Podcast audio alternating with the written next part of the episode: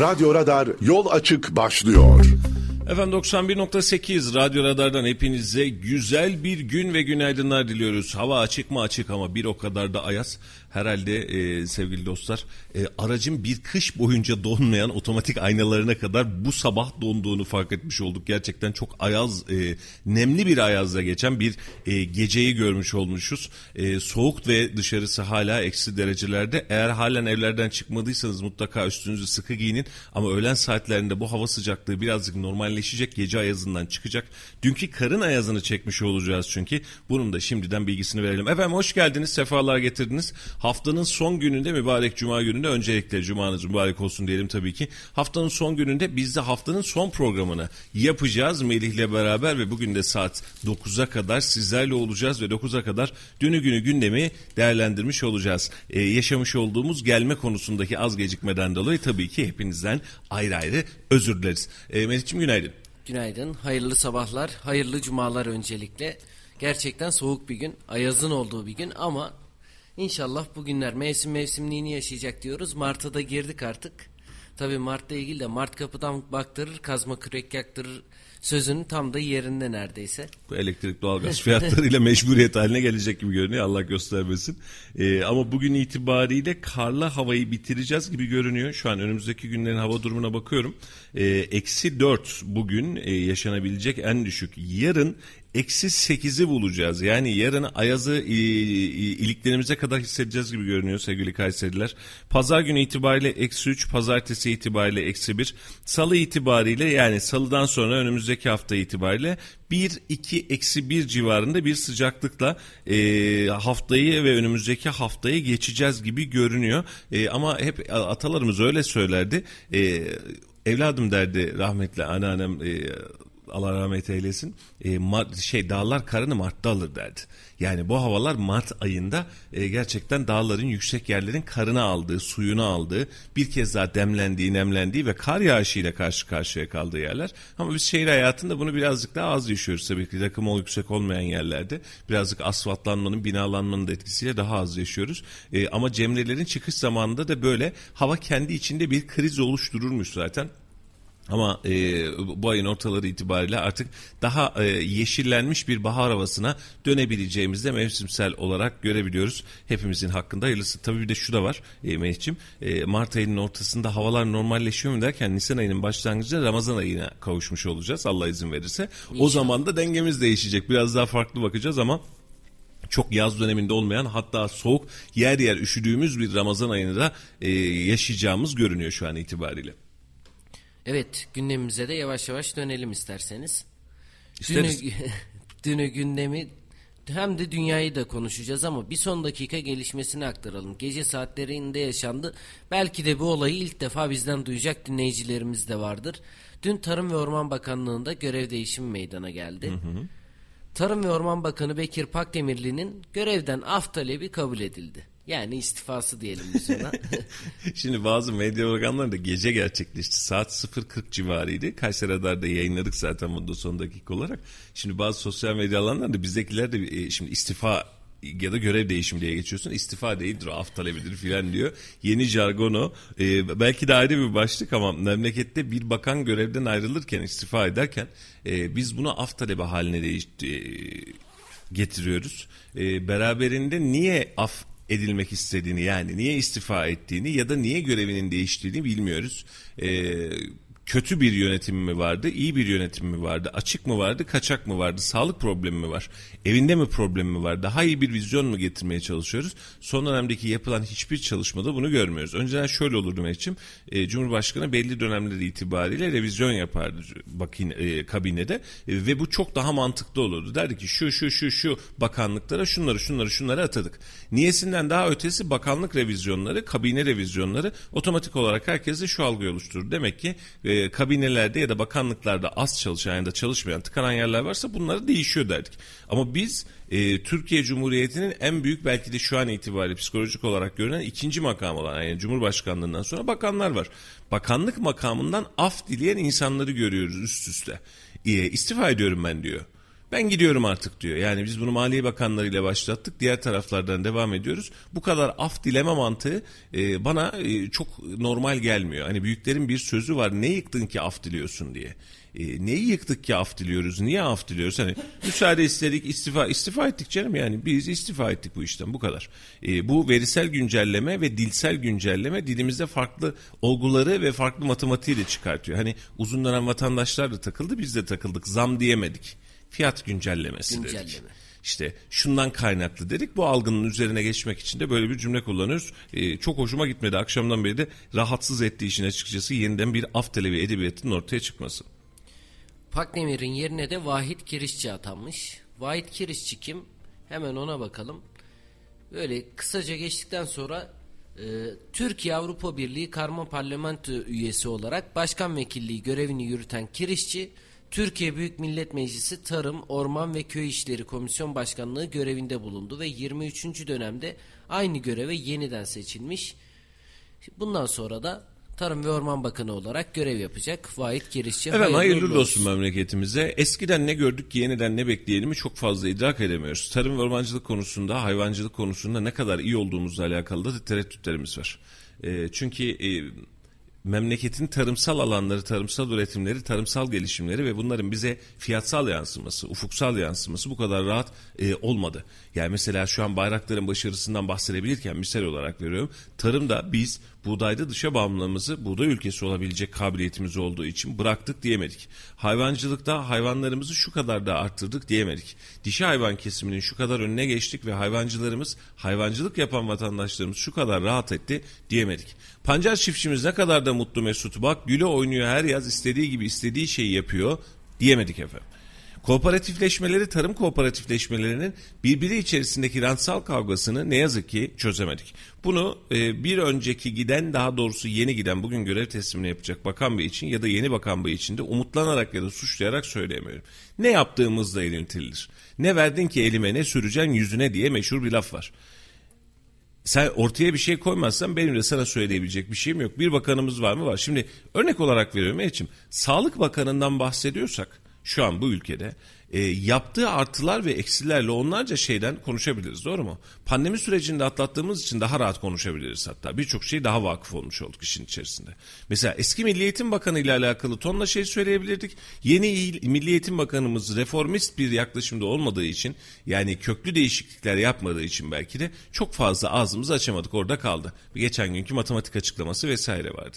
Milli Savunma Bakanımızın yurt dışı, yurt içi yapmış olduğu açıklamalarla Hulusi Akar'ın çok fazla şeyini de aynı zamanda konuşabiliriz. Ama Tarım Orman Köy İşleri Bakanlığı'nın bilmiyorum geliştirdiği, nitelendirdiği, daha fazla yaptığı bir şey görememekten kaynaklı olarak da ne verdin elime ne süreyim yüzüne. Yani bundan önceki ne yaptı ki bundan sonraki ne yapacak deme derdine dönebiliyorum.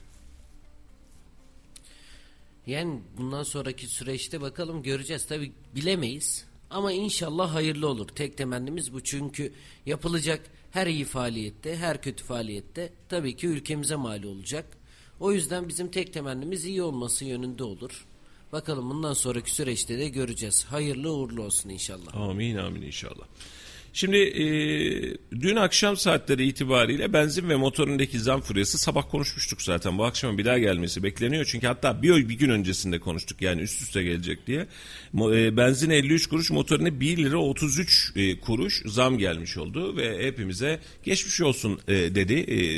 Bunu yaparken bunları söylerken e, dün de konuşmuştuk. Geçen haftadan beri de konuşuyoruz. Brent petrol fiyatlarında tarihi uçuşlar vardı. Dün 120 dolar seviyesine kadar Brent petrol çıktı. Aslında kendine bir hedef belirlemiş oldu bence piyasa mantığında. Kriz geçmediği sürece bu hedeflemeler devam ediyor.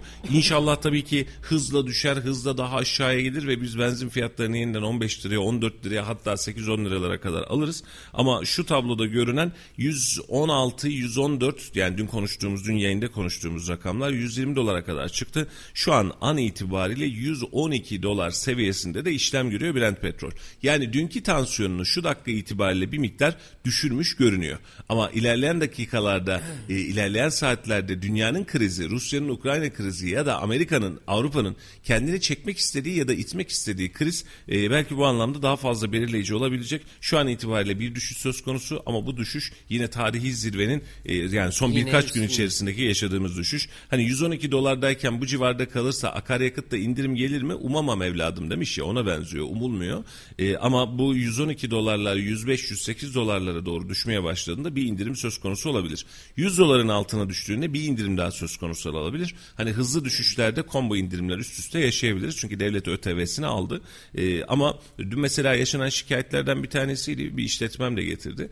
Biliyorsun benzinlikler belli bir kar oranını gidererek kendilerine kulüp kartları çıkarttı. Her bir benzinliğin, her bir istasyonun var, her bir markanın var. İşte ne yapıyor? Şu an itibariyle 18.60 ise yakıt siz gidip de şu karttan bunu halledelim dediğinizde 18.60'ı 18.20'ye düşürüyor mesela o fiyattan oluyor. Ee, ama Dün itibariyle gelen şikayetlerden biri de benzin istasyonlarının bu kartları kullanmayı zam anlarında reddetmesiydi. Bu da ayrı bir sancı olarak yazıldı. E, yapamayacaksanız ya da zamanlarında ya biz daha ucuza zaten veremiyoruz diyecekseniz bu dönemde siz bunu devreden kaldırın geçici ya da kalıcı süreyle vatandaş da rahat etsin.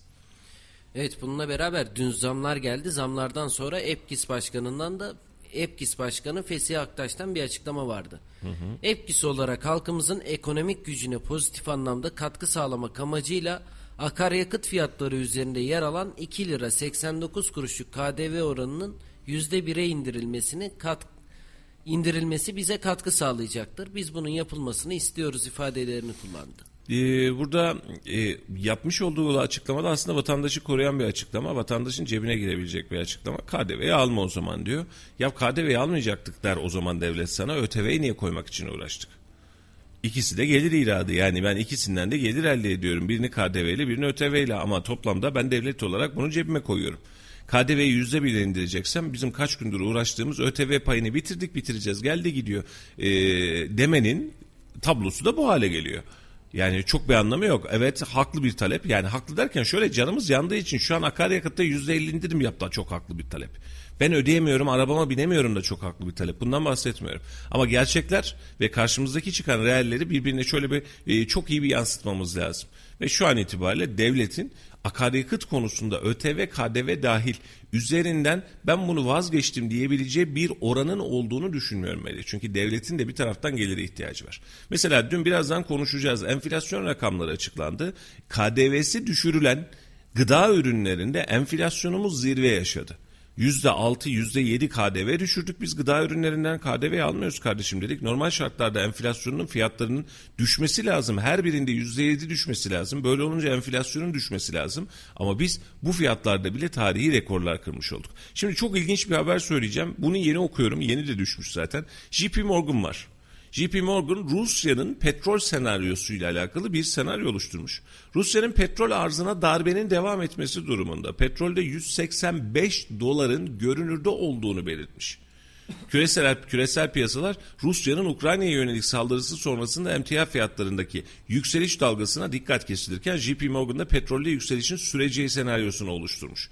Ve Rus petrolcü alıcı bulmakta zorlanıyor demiş. Çünkü dünya Ruslara hem paranın transferiyle alakalı hem de genel yaptırımlarla alakalı da yaptırımını devam ettiriyor. Ve JP Morgan'ın senaryosuna göre bu yeni son dakika haberlerinden bir tanesi petrol diyor Brent petrol 185 dolar bile olabilir. Bu ne demek yani 50 liraya yaklaşacağız herhalde böyle. Ee, 40 lira takriben. 40 lira civarında yani 35-40 lira civarında bir rakama 185 diyoruz çünkü iki katından birazcık daha az çıkmış oluyor. Hatta 40 lira değil 30-35 lira civarına kadar bulabileceğimiz anlamına geliyor. Tabi dolar bu kurda kalırsa. Senin bahsettiğin ihtimalin olması için 14 küsür lira olan doların da 16-17 lira falan çıkması lazım ki ikisinin çarpanıyla beraber bu olursun. Ee, kaçış yok ama zevk alacağımız bir durum da yok. Yani bunu kendimize sığdırabileceğimiz ya bunu da neyse şöyle geçer diyebileceğimiz bir durum yok. Dün de söyledim ondan önceki gün de konuştuk Meriç'im. 3-5 günlük 8-10 günlük bir krizse buna dayanabiliriz. Yani geçer problem değil diyebiliriz. Ama bu kriz aylara yıllara doğru yansıyacak olursa ve bu tepemizden inmeyecek olursa bizim bunun altından kalkabilecek ekonomik gücümüz yok. Vatandaş olarak yok, çiftçi olarak yok, ulaşımdaki insanlar olarak yok, yok abiciğim. Yok yani. Çünkü mesela dün açıklanan enflasyon verilerine istersen bir dönelim. Dün önemli gündemiydi. E, bekliyorduk zaten enflasyonumuz ne çıkacak acaba diye büyük bir e, heyecanla bekliyorduk. Şimdi iki tane veri var. Bir tanesi TÜİK'in verisi. Bir tanesi ENAK'ın verisi. ENAK kendi araştırmasını yapıyor biliyorsun.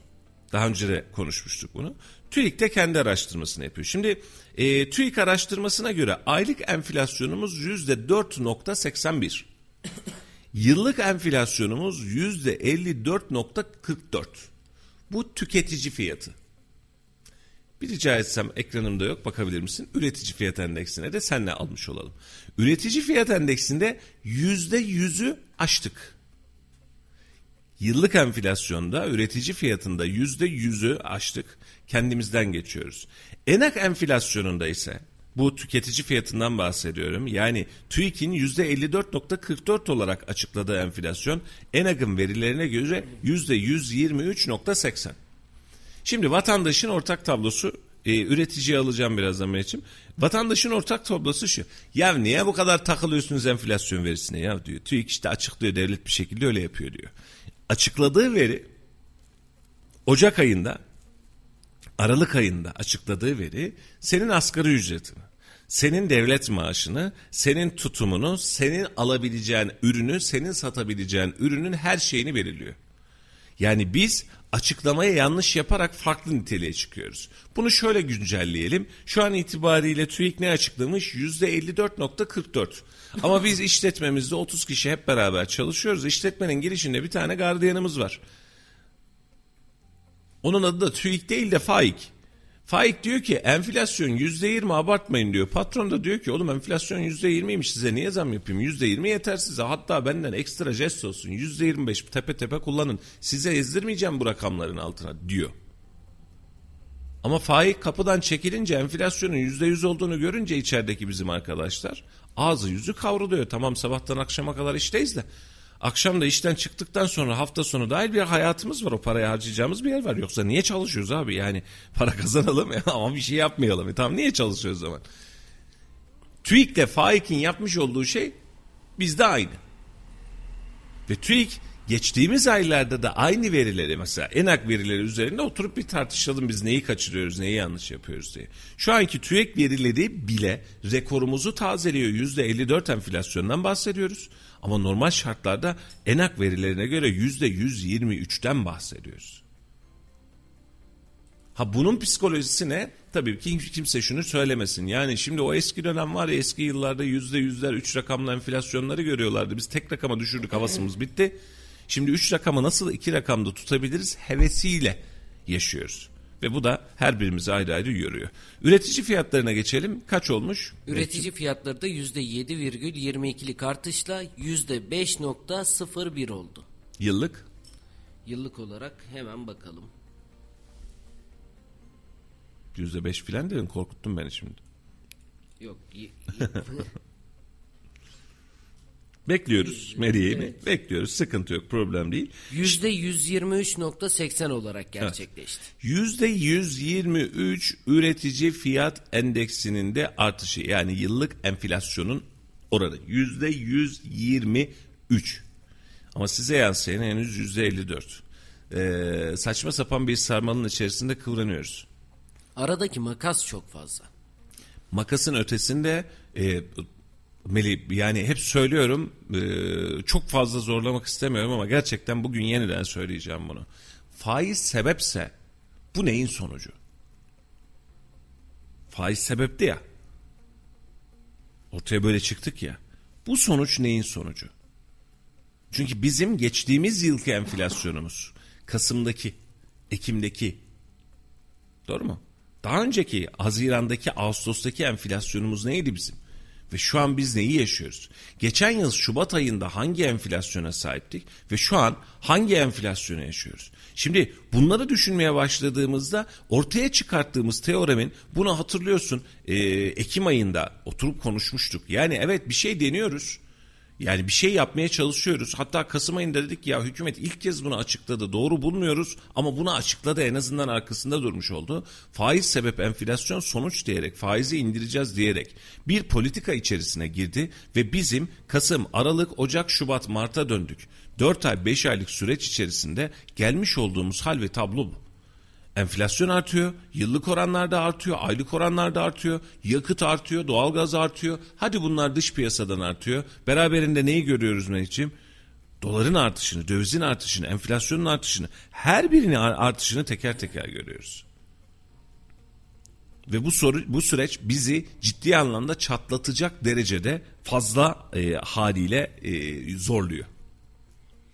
Geçen sene bu e, Şubat ayının enflasyon rakamına da baktım ben bu esnada. Hı hı. Hemen bakalım. Geçen sene 5 Mart'ta açıklanan bir haberi okuyorum. TRT Haber tarafından.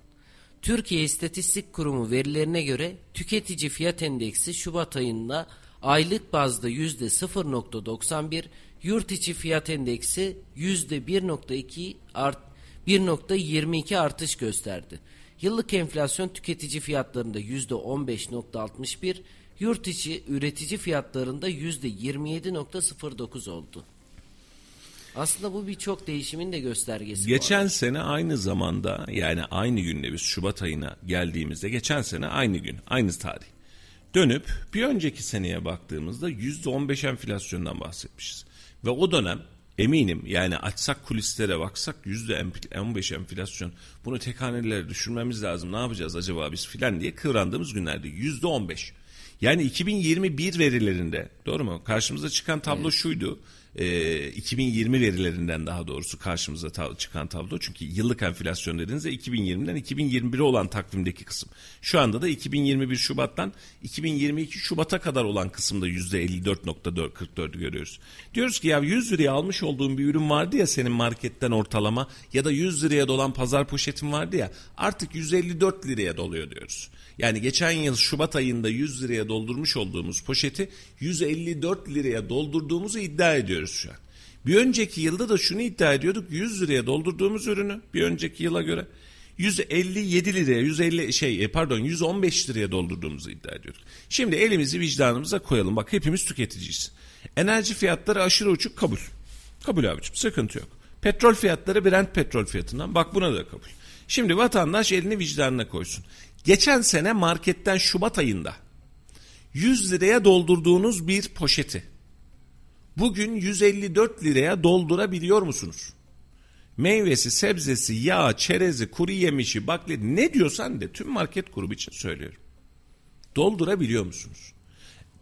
Eğer bunun için vicdani olarak karşılığında cevabınız evetse TÜİK verilerinin doğru olduğunu ortaya çıkartabiliriz. Ama ben sana şunu çok rahatlıkla söyleyebilirim. Geçen sene bu zamanda yapmış olduğum yani ben evdeki nüfusu arttırmadım. Tüketim grubumu da arttırmadım. Hani ben bir kilo kuru yemiş yiyordum üç kilo yiyeceğim. Bir kilo et yiyordum sekiz kiloya çıkarttım filan diyemem. Yani gövde genişliğimi genişletmem lazım bunun için. Yediğim ve yapmış olduğum tüketim belli. Benim geçen sene ortalama 100 lira 120 lira civarında çıkabildiğim bir ürüne ben şu an 300 liranın üzerinde bedel ödüyorum. Bedel ödüyorum. Hani keşke biz de böyle hani e, temkinli 657 abilerimiz vardır biliyor musun? Böyle her fişi saklar tek tek tek. Keşke biz de onlardan gibi olabilseydik ve o ortalamayı aylık ortalama da daha net söyleyebilseydik. Ama TÜİK bize diyor ki ya sen geç onu sen bilmiyorsun sen nereden bileceksin diyor. 100 liraya doldurduğun poşeti 154 liraya dolduruyorsun diyor. Bu kadar. Ben geçen seneden bu zamana %54'te kalan geçen sene Şubat'tan bu, bu ay Şubat ayına kadar %54'te kalan bir artış oranı neredeyse görmedim. Bunun için de peki biraz önceki söylediğim TÜİK mi faik mi dedim ya. TÜİK size bu verileri verirken yani %54 derken size şunu diyor. Yani e, çok da heveslenmeyin enflasyon çok da artmamış aslında maaşlarınıza zam beklemeyin diyor. Siz dışarıda harcadığınız parayı çoğaltıyorsunuz ama içeride kazanacağınız parayı sürekli olarak düşürüyorsunuz. Buna da mali disiplin diyorsunuz kendi açısından. Ama bu kandırma organizasyonu hepimiz için bir sancı olarak doğuyor ve şu an piyasada alt gelir grubunun maaşlı arkadaşlarımızın yaşadığı sancı beraberinde önümüzdeki birkaç ay içerisinde turizm gelirlerinde ciddi bir rahatlama yaşamazsak esnaf için, orta düzeydeki esnaf için her birimiz için önemli derecede kritik hale gelecek.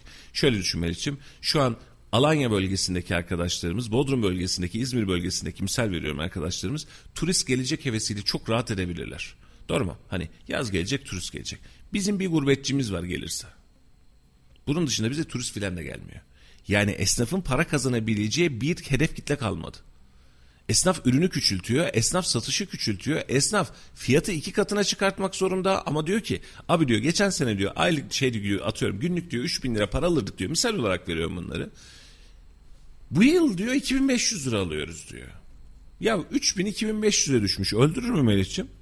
Öldürmez. Öldürmez. Ama diyor ki abi fiyatım iki katına geçti diyor. Bunun anlamı şu sattığım ürün adedi düştü diyor. Sattığım ürünün adeti düştü. Önceden örnek olarak veriyorum rafta 10 kutu malzeme satıyordum günlük. Şu an itibariyle 4 kutu satıyorum diyor. 4 kutuyu 3000'e yani diğerinde 3000'e satmak yerine 4 kutuyu şimdi 2500 liraya satıyorum. Kazanmış olduğum para buradan geçen sene 3000 liradan örnek olarak veriyorum %20 ile çalışsam 600 lira kazanıyordum. Şu an bu marjım da düştü. Tüketici üretici arasındaki makas marjı da düşürüyor korkuyu da düşürüyor. Hadi düşürmesin. 500 lira kazanıyorum. Elektriğim arttı, suyum arttı, maaşım arttı, evin harcaması arttı. Ben bu işin içinden nasıl çıkacağım diyor. Ve buna cevap veremeyen işte bir başka e, yetkili daha belki yarın bir gün o da görevden affını isteyecek. Tablo buna doğru gidiyor. Her yer ışıl ışıl ama vatandaşın elindeki tabloda hep bir soğukluk, hep bir sancı var. Ve gerçekten bunu çok rahatlıkla bugün rahat rahat nitelikli nitelikli söylüyorum. TÜİK verileri, enflasyon verileri ve bunun karşılığındaki bizim netliğimiz bize sancılar yaratıyor. Bizi gerçekçi göstermiyor. Ve kaçırmış olduğumuz TÜİK verileri ya da bakmış olduğumuz TÜİK başkanına kadar görevden aldık yeniden sil baştan. Değişen TÜİK verileri sonrasında biz sancı yaşıyoruz. Çünkü yani Çin'in pirinç hikayesi vardır. Bilir misiniz bilmiyorum. Kısacık anlatayım çok özür diliyorum. Ee, böyle bir şey başladık işe. Güne enflasyonla ve süreçle başlamış olduk. Daha önce anlattığımı bilmiyorum.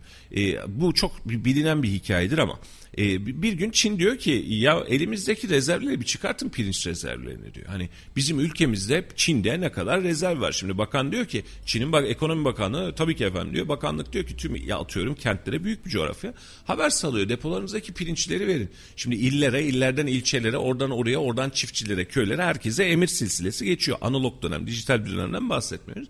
Şimdi köylü yazıyor. Bende diyor misal veriyorum iki ton var. Öbür çiftçi yazıyor kaç var içeride bir, bir buçuk ya iki ton da bende var diyor filan. Şimdi oradan bir yüzde on yüzde yirmi arttırıyor. Şimdi bölge müdürüne e, kaç tonmuş on ton var yaz diyor on beş ton var. Şimdi kimse getirmiyor ürünü. Ne kadar var diye soruluyor. 15 ton öbür tarafta 30 ton oluyor öbür tarafta 100 ton oluyor. Çiftçinin elindeki 2 tonluk ürün devletin elinde bir bakıyorsun 100 ton ürün var görünüyor. Hani cidden böyle fahiş.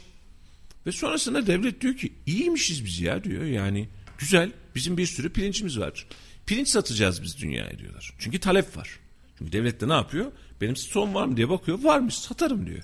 Bir pirinç satmaya başlıyorlar Meli. Çünkü devlet bir rakam araştırmış. İnisiyatif kim? Devlet. Ve karşılığında pirinç cayır cayır satılıyor yurt dışına. Ve kıtlıktan ölen insanların yaşadığı yıl olarak, yıllar olarak da tarihe geçiyor Çin'de. Kıtlıktan. Pirinç kıtlığından ölen insanlar var. Niye biliyor musun? İçeride pirinç kalmıyor, pirinç kıtlığına dönüşüyor ve stok doğru takip edilmediği için, stok işlemi ve e, doğru bilgilendirme yapıldığı için Çin o yıl kıtlıktan insanlarını kaybediyor. Hem de çok fazla miktarda. Şimdi dönerim Türkiye'ye. Kıtlık hadisesinden bahsetmiyorum. TÜİK hadisesinden bahsediyorum. Ortaya çıkartmış olduğunuz enflasyon rakamı gerçeğe yansıtmadığında şu an memur kardeşlerim ya da işçi kardeşlerim hiç fark etmiyor. Geçen yıl almış olduğu zamlı fiyata rağmen bu sene geçen yıl almış olduğu ürüne göre maaşlarında yüzde yirmi yüzde otuz civarında küçülme yaşadı. Bak adam yüzde elli yüzde kırk zam aldı ama maaşları yüzde yirmi yüzde otuz düştü. Sen bu TÜİK verilerine önümüzdeki yıl ya da ikinci altı ayda devam edecek olursa o zaman bu arkadaşın maaşı yüzde elliye yakın düşmüş olacak. Sen vatandaşı erittin. Elde pirinç kalmadı yani. Peki vatandaş kıtlıktan ve açlıktan sana sancı yaşatınca ne diyeceksin? Geçer geçer geçecek geçecek mi diyeceksin? Ekonominin matematiğin şakası yok Melih. Saklamanın da idabı yani böyle bir adabı yok. Bak şu an biz yüzde elli enflasyon yerine yüzde yüz enflasyonu konuşsak ne olacaktık? Sokağa mı dökülecektik? Abi biz hepsini alışıyoruz zaten sıkıntı yok. Ama yüzde yüz enflasyon olursa vatandaş da diyecek ki ya abi benim cebimdeki para yüzde yüz değişmiş. Ben ona göre pozisyon alayım diyecekti. Sen beni rakamınla kandırıyorsun. Sen beni rakamınla kandırıyorsun. Yılbaşı öncesinde asgari ücreti yüzde elli zam yapıldı. Hizmet sektörü, üretim sektörü dedi ki benim ürün karlılık üzerinde en kötümser ihtimalle orantısal dedi ki benim bu %50 rakamı koymam lazım dedi. Doğru mu? Koyduk mu? Koyduk. Mecbursun abi bu fiyata koymaya. Yani ürün kaç lira? 100 lira. Bu 100 liranın ne kadar işçilik? 50 lirası işçilik. İşçiliğe %50 zam gelmiş mi? Gelmiş. Olmuş mu 75 lira? Ürün yeni fiyatıyla 125 lira olmak zorunda. Çünkü zarar edersin. Yani zarar etmek için kimse iş yapmıyor. Şimdi 125 liraya göre hesap ettik çıktık ortaya. Evet doğru sistemi tutturduk işçinin parasını filan. Ama diğer taraftaki hiçbir maliyetim yerinde durmuyor. Çünkü senin bana anlattığın enflasyonla alakası yok işin. Ben diğer taraftaki sabit tuttuğum 50 lirayı şu an normalde e, senin rakamlarına göre geçen sene 50 lira aldığım malzemeyi benim yüz, yani %50 farklılıkla 75 lira olarak görmem lazım. Ama ben o malı şu an 150 liraya alıyorum. E benim hesabım şaştı. Ben seni referans alamayacağım o zaman. Seni doğru kabul edemeyeceğim. Hesap makinesi doğru olmayınca hesap doğru çıkmaz Melih. Referans noktan nereyse oradan bakarsın işte doğru mu? Yani bizim referans noktamız neresi? Bu işin hesap makinesi. Bu işin hesap makinesi neresi? TÜİK. TÜİK yanlış çıkıyorsa geri kalan tüm hesaplar zaten otomatik olarak düşüyor. E Tablo devlet bu. yetkilileri ne oluyor? Devlet yetkilileri de öğrenirken bir bilgi alacağı zaman TÜİK verilerine göre hareket ediyor. O zaman ne oluyor? Çin'in pirinç işine dönüyor işte. Herkes birbirinin birbirine gözünü kapatır ve kandırırsa ne için? Üçkağıtçıların kol gezdiği, hiç kimsenin ortada iş yapmadığı ama herkesin iş yapıyor gibi gör, e, görünmüş olduğu bir dünya sistemine doğru dönmüş oluruz. Yaşadığımız tablo bu. Yani şu an TÜİK verilerine göre sen maaş zammı aldın Meriç'im. Memur kardeşlerimiz TÜİK verilerine göre maaş zammı aldı. Bak bunu hep söylüyorum. 4250 olmalı mıydı? Devlet en çok özel sektöre bastı. Az, az bile. Gerçekten az bile yani düşünsene ya yani bekar adamsın Meriç'im yani e, 4250 ile bir bekarın geçinmesi zor halde şu an itibariyle. E sen bunu şeyde dönüyorsun tutuyorsun evli iki çocuklu adama diyorsun ki agi de yok ha. Agi yok agi agu magu yok yani otur otur dünyada ya ne yapıyorsun agi magi. Sen otur bu fiyattan devam et diyorsun. Şimdi işletme işveren zorda bu parayı zaten işçi zaten zorda. İşçi gerçekten zaten zorda. Bu parayla geçinmek durumunda kalıyor. Ama niye? Yüzde otuz altı enflasyonun olduğu yerde yüzde elli işçiye zam yapılmış. Daha ne yapılsın ya? Enflasyon yüzde otuz altı kardeşim sana yüzde elli vermişler. Hakkından da fazlasını vermişler yani. Daha ne istiyorsun? Son tablo bu. Elimize geçen netlikte bu. Şimdi bazı kardeşlerimiz şöyle düşünüyordur. Anne babasının evinde ev bir yerden miras kalmış, şu olmuş, bu olmuş. Ya da farklı düşünüyor ben bilmem.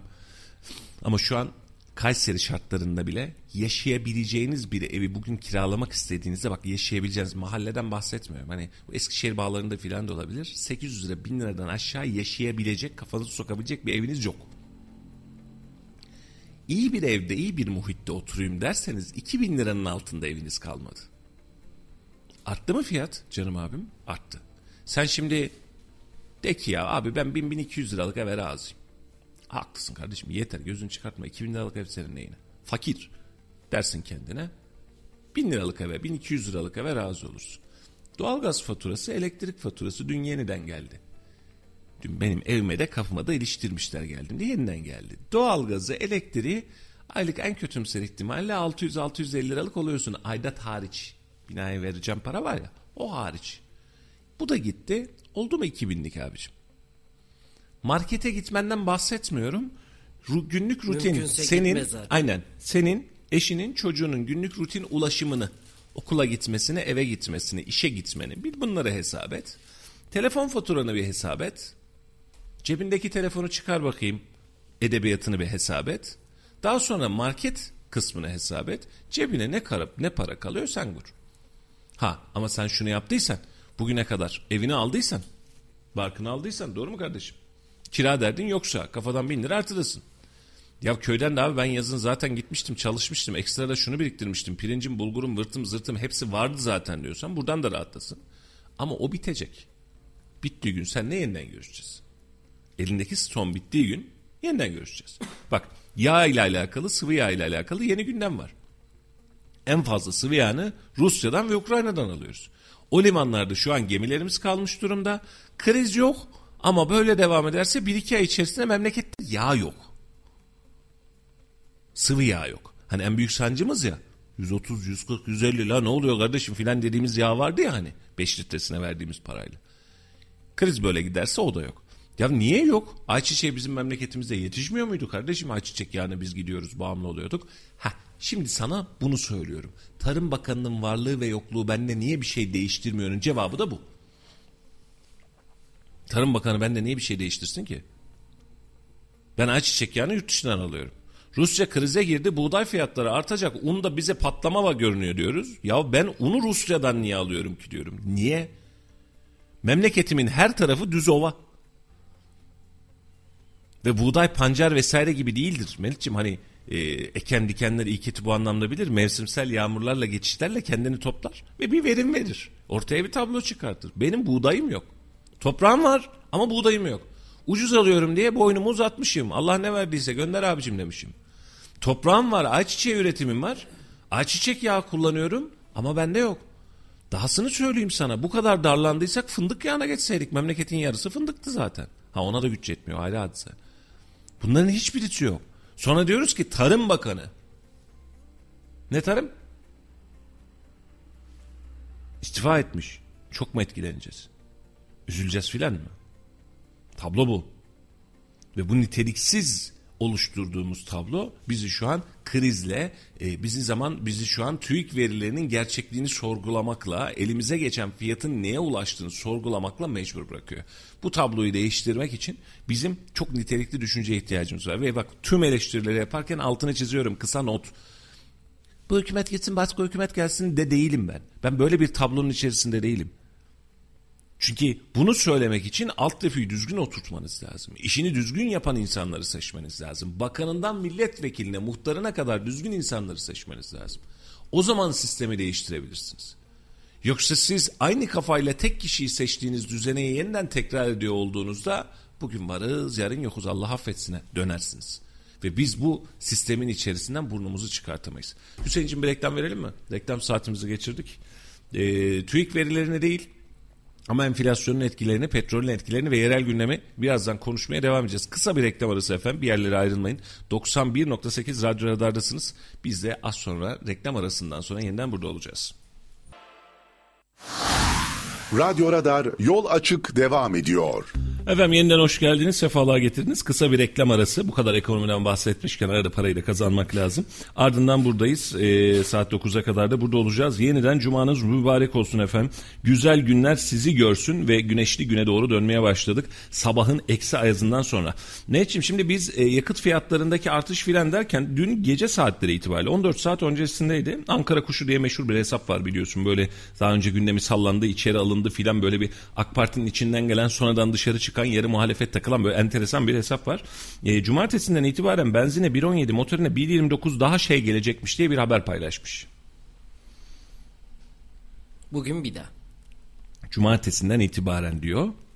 Ba bilmiyorum ben Ankara kuşunun yalancısıyım referansım olarak. Şu an e, piyasa verilerini henüz e, yapmadık ama e, sıkıntı var. Yani e, bu bahsetmiş olduğumuz rakam eğer ortaya çıkacak olursa yani 20 liranın üzerine geçmiş olmak anlamına gelir. Psikolojik olarak da bizim için bir kırılma anı olur. İnşallah olmaz. Brent petrol birazcık daha düştü.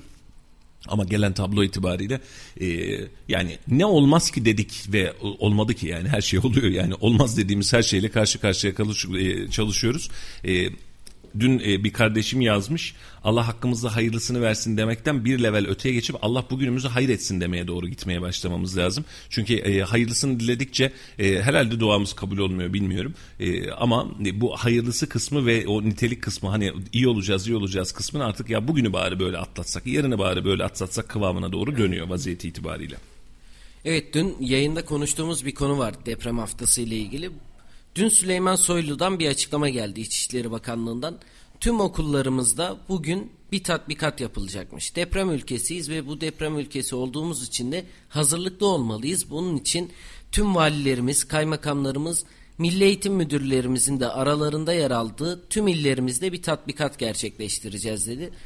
Dün bunu biz de Harika. yayında konuşmuştuk Aynen artık öyle. tatbikatlar vesaire Aynen. yaparak Valla e, bunu sürekli dinamik tutmak da lazım. Yapsınlar. E, beraberinde vatandaşın da katılacağı anlık tatbikatlar yapalım rahat zamanlarımızda. Havanın sıcak olduğu zamanlarda yapalım en azından bunu. Çünkü dışarı çıkmamız gerekecek. Ama gerçekten e, neredeyse bir sirenle beraber bu tatbikatları gerçekleştirmemiz lazım. Vatandaş olarak da deprem konusunda çok dinamik hale gelmemiz lazım. E, başımıza geldiği zaman vah tüh diyoruz. Bir can kaybını engellemek belki de dünyayı değiştirmek anlamına gelebilecek. E, bunu da yakalamak lazım. Yani çocuklarımıza verilebilecek bu tatbikatı ben çok önemli ve değerli buluyorum. Tebrik ediyorum fikirlerinden ve kararlarından dolayı. Ve dediğim gibi bu tatbikatı yılda en az iki kez mümkünse yapmaları, denemeleri, deneyimlemeleri ve hatta çocukların acil durumlarla alakalı, afet durumlarıyla alakalı, deprem, yangın vesaire gibi durumlarda ne yapacağıyla alakalı bilgileri bol bol sıklamamız lazım. Çünkü yeni yetişen nesli en azından e, bilgili olarak yetiştirelim. E, bunu mümkünse anneler için de yapalım. E, çünkü Geçen gün Erol Evgin konserine bayağıdır gitmediğim bir konser aktivitesine e, katılmış oldum. Erol Evgin'in bir e, sözü vardı çok hoşuma gitti bir yerden alıntılayarak söyledi. Önce diyor kadını öğret. Çünkü kadını öğretirsen o da çocuğunu öğretir. Yani e, otomatik olarak zaten kat sayı arttırmış olur. E, bunları nitelikli hale de getirmek lazım gibi görünüyor. Hem nitelikli olmalıyız bu durumlara da bizler hazırlıklı olmalıyız. Çünkü bir deprem ülkesinde yaşıyoruz. Başımıza ne zaman nerede ne geleceğini bilmiyoruz. O yüzden bizim biraz daha deneyimli olmamız gerekiyor, tecrübeli olmamız gerekiyor. Bunları da yapabileceğimiz en güzel yollardan biri de muhakkak tabii ki tatbikatlar olacak. O Aynen yüzden öyle. bugün yapılacak tatbikat önemli. Vatandaşlarımızın da paniğe kapılmamalarını rica ediyoruz. Böyle durumlarda hemen panik olabiliyoruz çünkü. Ya siren sesi geldi ne oldu niye böyle oluyor diye. Sirenle yapmayacaklar tabii ki ama e, yani şu e, o bunu hem bilinçlendirme hem de e, yeni algı yöntemlerimiz çok çok daha rahat. Hani bir hafta öncesinden siz insanlara bu olacak derseniz o hafta o güne herkes hazırlanıyor. Ya ben duymamıştım diyen insan sayısını çok az görüyorsunuz. Çünkü vatandaş bir şekilde toplu iletişim araçlarının içinde var. Sosyal medya bunun gücünü destekliyor. Yani televizyon seyretmedim, radyo dinlemedim. e, Oradan da mı gör? Ya her yerden görüyorsun bunu bir şekilde. Bunu dinamik hale getirmek lazım. Çünkü şöyle hatırla. Sokağa çıkma yasaklarını biz nereden öğreniyorduk? Medyadan öğreniyorduk. Sosyal medyadan öğreniyorduk ve hiç kimse sokağa çıkmıyordu. Yani bize tek tek tutup da e, sokaklarda anons araçları yarın itibariyle sokağa çıkmayacaksınız. Bak haberiniz olsun filan demiyordu. Demek ki bu öğrenilebiliyormuş. Biz iletişim kurabilen bir milletiz. E, bundan dolayı da bu tür aksiyonları bol bol denememiz ve kendimizi hazırlıklı hale getirmemiz lazım. Şimdi Meriç'im Rusya savaşı acaba dönümüne gelecek mi diyoruz ama hiç kimse ayağını gazdan çekmiyor. Zelenski dün yoğun miktarda açıklama yapıyor ve açıklamalarının sonrasında kısaca şunu diyor. Biz savunmaya devam edeceğiz ama Rusya bir dur artık diyor. Hani Avrupa dünya bize e, söz verdiği şeyleri yapmıyor. Hava sahamızı kapatabilir misiniz acaba? E, ama aslında bunu da yapmasak mı gibi bir sürü söylemler çıkmaya başladı. E, köşeye sıkışmış bir Ukrayna ve üzerinden etkisini ve baskısını hiç azaltmayan, kayıplarını çok da önemsemeyen bir Rusya var karşımıza. Yani e, bir askeri konvoyumuz vurulmuş. Vurulsun diyor. Yani var zaten ben üretiyorum çok da problem değil. Askerim ölmüş. Olacak bir şey yok diyor. Dün hatta Putin'in açıklamasında askerlerin her birine belli bir rakamdan ölenlere başka bir rakamdan maaştan vesaireden bahsetti. Putin bildiğin kesenin ağzını açtı. Yani en son bir 3 milyon rubleden filan bahsediyordu her asker için. Nasıl yani dedim ya 3 milyon ruble iyi para düşünsene 3 milyon lira gibi. E, baktım kötü para da etmiyor. E, ya, yanlış olmasın 400 bin lira civarında Türk lirasıyla bir para yapıyor her bir asker için. E, kesenin de ağzını açtı. Hani yaşanabilecek ekonomik mi acaba gitmesem mi artık bu saatten sonra para için savaşabilecek insanlar dahi burada devam etmiş olacak. E, hal böyle olunca savaşın e, önümüzdeki günlerde dozajını bir miktar daha arttırıp ki bugün nükleer testi filan da girmişler. Bir miktar daha arttırıp belki de e, bugün 9. 10. gününe girmiş oluyoruz yanlış hatırlamıyorsam belki de bir 5-10 gün süreç içerisinde Ukrayna'yı tamamen işgal edip yönetimi köşeye sıkıştırma noktasına gelebileceğini düşünüyoruz.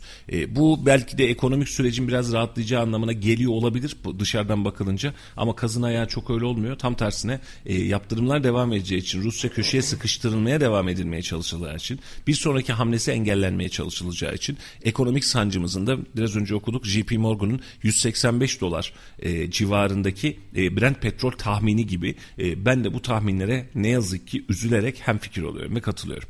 Emtia fiyatları tüm emtia fiyatları yani e, metali, alüminyumu, buğdayı, yağ, başka bir şey nereden bakarsanız bakın tüm emtia fiyatları tüm dünya genelinde sarmal halinde artacak ve dünya gerçekten farklı bir enflasyona yaşamaya başlayacak ki bizim enflasyonumuz kat sayısı daha yüksek biliyorsun.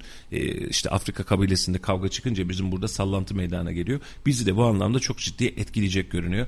Vatandaşımızın mümkünse ne yapılır bilmiyorum ama mümkünse böyle bir oluşabilecek reaksiyona ve sürece de hazır olmasında fayda var. Şu an itibariyle dünya Türkiye piyasasına serbest piyasaya baktığımız zaman e, ons fiyatı dünya genelinde 1940 dolara çıkmış. Gidiyor ve kalıtsal gidiyor. Yani böyle tak tak tak esnemiyor artık. 38, 40, 37, 42 filan bu civarda devam ediyor. Şu an itibariyle bir çeyrek altın 1456 lira. Euro fiyatı şu dakika itibariyle serbest fiyatı da 15 lira 68 kuruş. Dolar fiyatı 14 lira 19 kuruş. 14-20 bandına dayanmış oldu serbest fiyatı fiyatıyla. E, bu da e, bizim daraltımızın bir başka esamesi olarak karşımıza çıkacak. Ama özellikle akaryakıt ve enerji fiyatlarındaki yaşanabilecek kriz bizi çok çok daha yakinen ve derinden etkileyecek gibi görünüyor. Evet gece saatleri itibariyle Ukrayna'da bir nükleer tesisin vurulduğu açıklanmıştı. Burada da şu an için çalışmalar devam ediyor. Hatta Ukrayna dışişlerinden de bir açıklama var. E, patlarsa Çernobil'den 10 kat daha büyük olacak. Ruslar derhal ateşi kesmeli. İtfaiyecilere izin verili, verilmeli.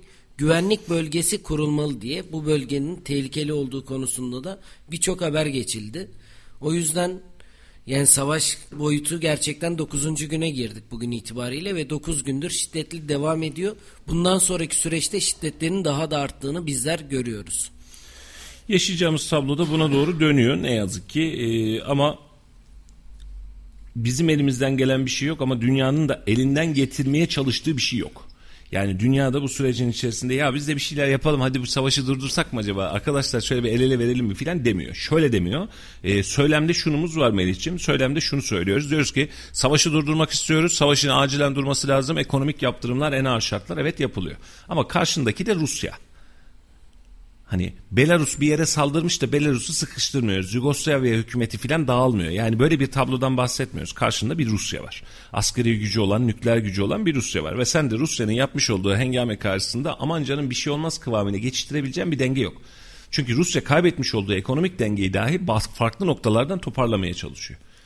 Şimdi dahasını söyleyeyim mesela kripto para piyasasındaki oynamalarda dahi şu an Rusya'nın etkisi çok yüksek çünkü değer kaybettiği yerin kaçış noktası kendince bir, bir anlamda kripto para. Rusya'ya e, engelleyip ve Rusya'ya işin içerisinden çıkartıp daha doğrusu devreden tamamıyla yok sayarak bir dünya düzeni oluşturma şansınız var mı? Kısa vadede hayır. Çünkü doğal gazda mecbursunuz.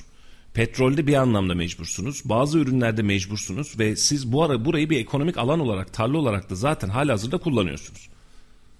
Doğru mu? Doğru. Ama biz şu an Rusya'yı yok sayma noktasında bir dünya düzenine gidiyoruz. Ve bu bizim gibi ekonomilerde sancının ötesine bir şey çıkmıyor, çıkartmıyor. Mesela Amerika şu an şunu konuşabiliyor. E, Ukrayna için 10 milyar dolar bir e, destek paketi çıkartalım diye konuşulabiliyor. Dolar elinde.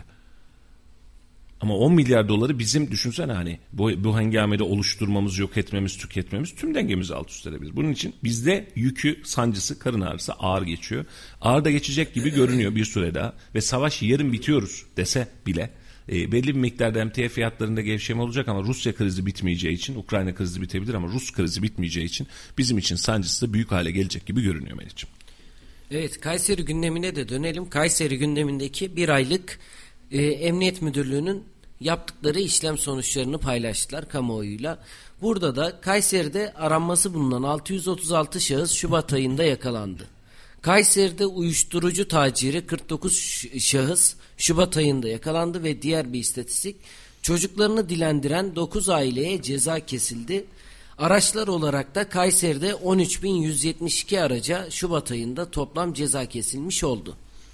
Şimdi bunlar emniyetin her ay açıklamış olduğu rutin rakamlar. Biz bunu yaptık, eyledik diye ellerine kollarına sağlık, emeklerine sağlık ama bizim kalıcı çözümlere ihtiyacımız var. Şöyle ki özellikle hırsızlık olaylarında biliyorsun dün akşam e, ailem benim annem babam müstakil bir evde yaşıyor. E, ve beraberinde evin kapısının dışında doğalgaz baksı var. Yani doğalgaz oradan kapıdan içeriye giriyor ve içeride devam ediyor. Şimdi e, Bahçeli evin içerisinde birkaç kez hırsızlık denemesi hatta bir kez, bir kez de başarılı olan bir hırsızlık denemesi gerçekleşti. Yani son 3 ay 4 ay içerisinde. Dün annem telefon açtı. Oğlum dışarıdan ses geliyordu baban çıktı baktı dedi. Hayırdır anne inşallah dedim. E, iki kişi burada duruyor iki kişi ileride duruyor. Doğalgaz kutusu var ya o plastik kutu. Tepikleyerek onu kırıyorlar. Ve içinden ne alabilirsek. Doğalgaz kutusu hırsızlığın nereye geldiğini anlatmak için söylüyorum bunu. Yani hırsız için o an orada bir şeyin olup olmaması, senin canının yanınıp yanmaması, o gün o gece üşüyüp üşümemen filan umurunda değil. Onun baktığı tek hadise var. Oradaki almış olduğum elime geçen bir şey 5 lira 10 lira eder mi? Çok kritik ve kronik bir haldeyiz Meriç'im. Çok. Çok fazla. Ve e, emniyetin açıklamış olduğu tüm verilere, emniyet mensubu kardeşlerimizin tüm çalışmalarına hak vererek ve teşekkür ederek bunu söylüyorum. Özellikle altın çizerek. Hırsızlık konusunda çığır açıyoruz. Çünkü bir ahlaki durum olmaktan çıktı bir geçim haline döndü hırsızlık. Birileri için bir geçim haline döndü. Ve bu insanların dini, imanı, korkusu, bereket hiçbir şey yok. Hiçbir şey yok. Yani senin neyine mal olacağın, ne yaptığın filan da umurunda değil. Çok özür diliyorum. Sokaktaki aç köpek hani ne bulursa yer ya. Ne bulursa yer aç hayvan. Ne yapacak değil mi? Ne bulursa yer. Bunlar da aç köpekler misali şu an. Köpek bunların yanında çok şerefli ayrı bir hadise de. Şu an tabloları net olarak bu. Ve hırsızlıktan herkesin canı yanıyor. Açılmadık bağ evi kalmadı. Açılmadık yazlık ev kalmadı. Kapısı zorlanmadık neredeyse bina kalmadı. Üstünde koca koca güvenlik kamerası olan Güvenlik kamerası olan dün bizim sayfamızda vardı. Ya, görevli yakalamış. Kadını yakalamış polise teslim etmiş. Üstünde güvenlik kamerası olan, otomatik kapılar olan, şifreli girişleri olan binalar dahil olmak üzere. Her yerde hırsız var. Gözümüze çok normal görünebiliyor. Sizin başınıza gelmediği için. Ama ben dün akşam saatlerinde bu kadar adileşebilecek bir hırsız ve yani gece saatinde olmuyor bu Meriç'im. Yani 8-8.30 gibi arıyor annem beni. Hani gecenin ikisinde üçünde filan bir yerler bir şeyler zor. Yok yok değil. Çünkü bunu kontrol edebilecek bir ekibimiz yok. O kadar fazla oldu ki buna yetişebilecek polis yok. E, devreye atman bu anlamda çok zor. İhbara gitsen değerlendirsen abi filan diyor geçiyor. Bunun doğru düzgün cezası yok. Ve biz çok açık söylüyorum bunu hiç söylemek istemezdim. Çünkü hep bunun olması taraftarı olduğumuz için söylemek istemezdim. Ama yıllar öncesinde huzur şehri Kayseri diye açıklamış olduğumuz tablo şehrim için söylüyorum. Huzur muzur kalmadı. Hırsızın bu kadar fazla olduğu yerde bir okulun içerisinde bıçaklamanın yaşandığı bir yerde dün bunun da haberine geçtik. Biz huzurdan sokak ortasında üç kişinin infaz edildiği bir yerde katilinin hala bulunmadığı bir yerde biz huzurdan filan bahsedemeyiz. Bu huzur filan değil. Yani e, e, efendim ne yapalım bilmiyorum. Makamda oturan ben değil. Bunu bulacak, bunu düşünecek, bunu toparlayacak olan sizsiniz. Ekstra polis gücüne mi ihtiyacınız var? Ekstra devreye mi ihtiyacınız var? Mahalle aralarına kadar kamera sistemi takmaya mı ihtiyacınız var? Vallahi bilmiyorum. Sizin önünüze gelen ortalama bir rapor vardır yoksa kamuoyuna soralım. Fikir oluşturmaya çalışalım. İşimiz güvenlik sağlamak değil, asayişçi falan değiliz ama gerekirse sağlayalım. Ama bu işin içerisinden çıkmamız lazım bizim. Yine söylüyorum emniyetimiz, adaletimiz bir şekilde kendi elindeki imkanlarla kavrulmaya çalışıyor. Ama ben sonuca bakıyorum. Şimdi sen bana diyorsun ki Melih abi ben sabah köründe geliyorum yayın yapıyorum. İşte şunu yapıyorum bunu yapıyorum ama ben sana diyorum ki Melih sonuç ne? Bana sonucu söyle. Yayına benle beraber geldin ama sesin çıkmıyor. Yani sesin yani şu an yani şöyle söyle hiç konuşmuyorsun. Abi geldim ama diyorsun. Tamam da konuşmuyorsun. Bu böyle bir şey. Yani e, memlekette biz bir şeyler yapıyoruz ama hırsızlık devam ediyor. Biz düşün yayına gelmişiz oturuyoruz konuşuyoruz. Hüseyin işini yapmadığı için bizim iki saatlik konuşmamız boşa gidiyor. Havaya gidiyor. Abi ben üstüme düşeni yaptım. Ben buraya kadar geldim. İyi de yayın gitmiyor. Yani bu, bu böyle bir denklem. Konuştuklarımız başkasının kulağına gitmiyor. Aynen. Yani şu an biz bunu bahsettiğimizde şunu yaptık bunu yaptık diyoruz.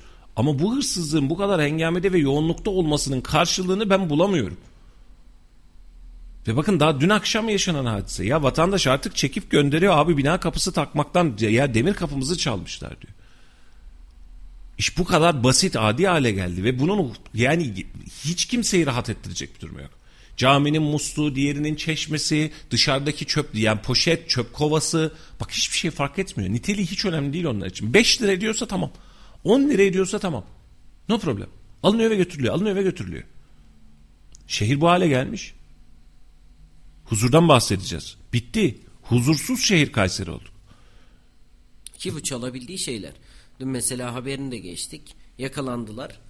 Yani eve giriyorlar 600 bin liralık ziynet eşyası çaldılar. Evet. Hırsızlar binaya giriyor.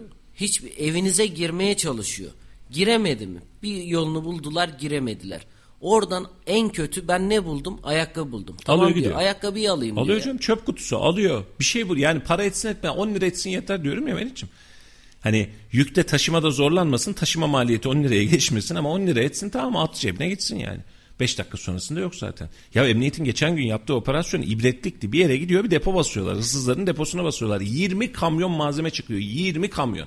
Şimdi emniyetin yaptığı iş başarı mı? Evet başarı. 20 kamyonluk malzeme yakalamışsın. Abi 20 kamyon olarak olana kadar neredeydiniz ya? Ona o adamın biriktirdiği malzeme 20 kamyon malzeme biriktirebilmiş ve sonrasında bulmuşuz. Bu 20 kamyon biriktirdiği. Bir 20 kamyon da satmış mıdır bu adam? Biriktirip koleksiyoncu değil ya canım bu adam. Canım. 20 kamyon da satmış mıdır? Satmıştır. Nasıl olacak bu iş? Canım abim. Ve bak bunu sadece emniyet özelinde söylemiyorum yanlış anlaşılmasın. Ne yaptığımızı ve şehri yönetenlerin, şehrin siyasi erdemlerinin de hep beraber oturup bir konuşması lazım. Bakın yarın bir gün şimdi konuşuyoruz birçok şey. Şimdi biraz önce sen diyordun yayın arasında konuşacağız belki birazdan. Bakan Nebati açıklıyor 2023 seçiminde tek düşeceğiz. Bak ta 2023'ün seçimine 15 ay sonrasını hedefliyoruz. Hemen o güne kadar halledeceğiz. Mecbur halledeceğiz. Olmadı TÜİK başkanını değiştiririz demek gibi bir şey bu bence. Niye hallediyorsun? Hadi geçtik. Şu an itibariyle bir sene sonrasında yaklaşık seçim var. Bir sene sonra bugün biz seçimin adayların kim olacağını filan konuşacağız, netlemiş olacağız. Mart'tayız düşünsene. Mart, Nisan, Mayıs, Haziran 4 ay kalmış. Son 3 ay kala da adayın da zaten belirleniyorsun. Bak bu kadar yaklaşmış iş. Hadi memleketi düşünmüyorsanız seçimi düşünün. Hadi memleketi düşünmüyorsanız seçimi düşünün. Abi etmeyin.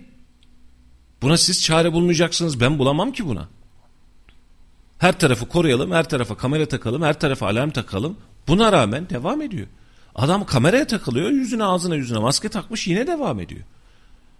Ve biz nasıl yaşayacağız bu şehirde ben çözemiyorum. Ya Eder yani şöyle konuşalım. Tamam biz ekonomiyi vesaire konuşacağız yine. Ama düşünün bir gün evinizdesiniz. Çocuğunuz öbür tarafta uyuyor. Ve kapıdan bir ses geliyor. Karşınızda hırsızlar. Ya çocuğun var bu evde. Mal canın yongasıdır. Şimdi malını alıyor diye başka bir şey yapmak zorunda kalırsın. Allah korusun katil olursun. Ve olduktan sonra uğraştığına mı yanarsın? Yani hırsızların girdiğine mi yanarsın? Hangisine yanacağım belli değil. Ama hırsızlar bunu düşünemeyecek kadar artık yani yüzsüz arsız olmuşlar. Hırsızın öyle bir kaygısı yok. Aynen, kaygısı Hırsızın yok ahlaki çünkü. bir kaygısı yok. Ça- bu, bu kaygısı olmuş olsa senin emek verdiğin bir şeyi çalmaz zaten. Yakalanmamak için Allah korusun. Sana da zarar verebilir. Hiç problem değil. Çocuğuna da zarar Hiç verebilir. bıçağı çekiyor hiç problem değil yani. Onun için hiç dert değil. Ne kaybedeceğim ki? Ha bir de şöyle. Bunun için adam öldürür mü öldürmez. Sebebi şu. Abi gidiyor diyor uzlaştırmacıdan zaten ben çıkacağım gideceğim diyor. Seni öldürürsem çıkamam işin içinden diyor. Senin onu öldürmeye kastetmen lazım ki onun da sana bu karşı reaksiyonu vermesi lazım. Hırsızlar çok profesyonel bir meslek haline getirdi iş. Ve yine açık söylüyorum e, Melih şöyle söyleyeyim. Ukrayna-Rusya savaşı dünya için çok önemli değil mi? Doğru. Şimdi Kayseri'de yaşayan biraz önce anlattım ya annem babam işte evinde oturuyor adam müstakil evinde. Doğalgaz kutusunu bak kapının dışında. Sokakta bulunan doğalgaz kutusunu kurup bir şey çalmaya çalışan insanlar var. Şu an onlar için Ukrayna-Rusya savaşından daha önemli bu konu. Güvenlikleri, canları, malları söz konusu ya. Güvenliği, canı, malı söz konusu. Var mı daha ötesi? Ve sen bunun sonrasında gündemimiz ne? Abi hırsızlık var. Ve gerçekten vatandaşın canı yanıyor. Meri içindesiniz, yaşıyorsunuz. Gün içerisinde biz onun 20'nin üzerinde hırsızlık geliyor. Biz sadece kamera görüntüsü olanları yayınlayabiliyoruz. Kamera görüntüsü net olanları yayınlayabiliyoruz hatta doğru mu? Yani net hırsızın çaldığı hani hırsızın çaldığı net olacak, onun hırsız olduğundan emin olacağız, polis tutanağı olacak filan biz öyle yayınlıyoruz. Ya ağzımız açık bakıyoruz. Adam dün arabasını yanaştırıyor. Çöp kovası çalıyor ya. Plastik bildiğimiz çöp kovası. Yani gördünce ya bunu da çalınır mı artık dediğimiz ne varsa evet çalıyorlar. Şimdi bak işin ironi tarafı ne biliyor musun? Adam çalıyor bir bu hırsızlık geçtik. Çöp kovasını çalıyor. Lan çöp kovası çalınır mı hadi herif diyorsun. İkinci bir ironi. Üçüncü ironiyi söyleyeyim mi? Adamın arabası var. Dördüncü ironi o çöp kovasını çalmak için litresi 20 liraya yaklaşan yakıt yakmaya devam ediyor. Buyur buradan yak. Hangisine yanalım? Vallahi matematik dehası gibi bir şey olmuş adam. Ya bak düşünsene araban var. Arabayla yoldasın. Arabanı durduruyorsun. Dur kalkla bile senin bir maliyetin var. Biz şu an hesaplıyoruz bunu. Adam bunu geçiyor. Plastik çöp kovasını çalıyor. Arabasıyla. Ve çöp kovası. Her tarafı ironi dolu. Ve bunu hep bir elden bak sadece benim, senin vesaire konuşarak değil Meriç'im. Bunu tüm memleketçe konuşarak çözmememiz lazım. Bizim en önemli gündemlerimizden biri. Yani siyasilerimiz, aktörlerimiz, milletvekillerimiz, il başkanlarımız bak hiç fark etmiyor. Hepimizin bunu konuşup üzerine gitmemiz lazım. Çünkü bu memleket için bir milli güvenlik meselesi. Kesinlikle. Biz Yani niye huzursuz bir şehre döneceğiz ya?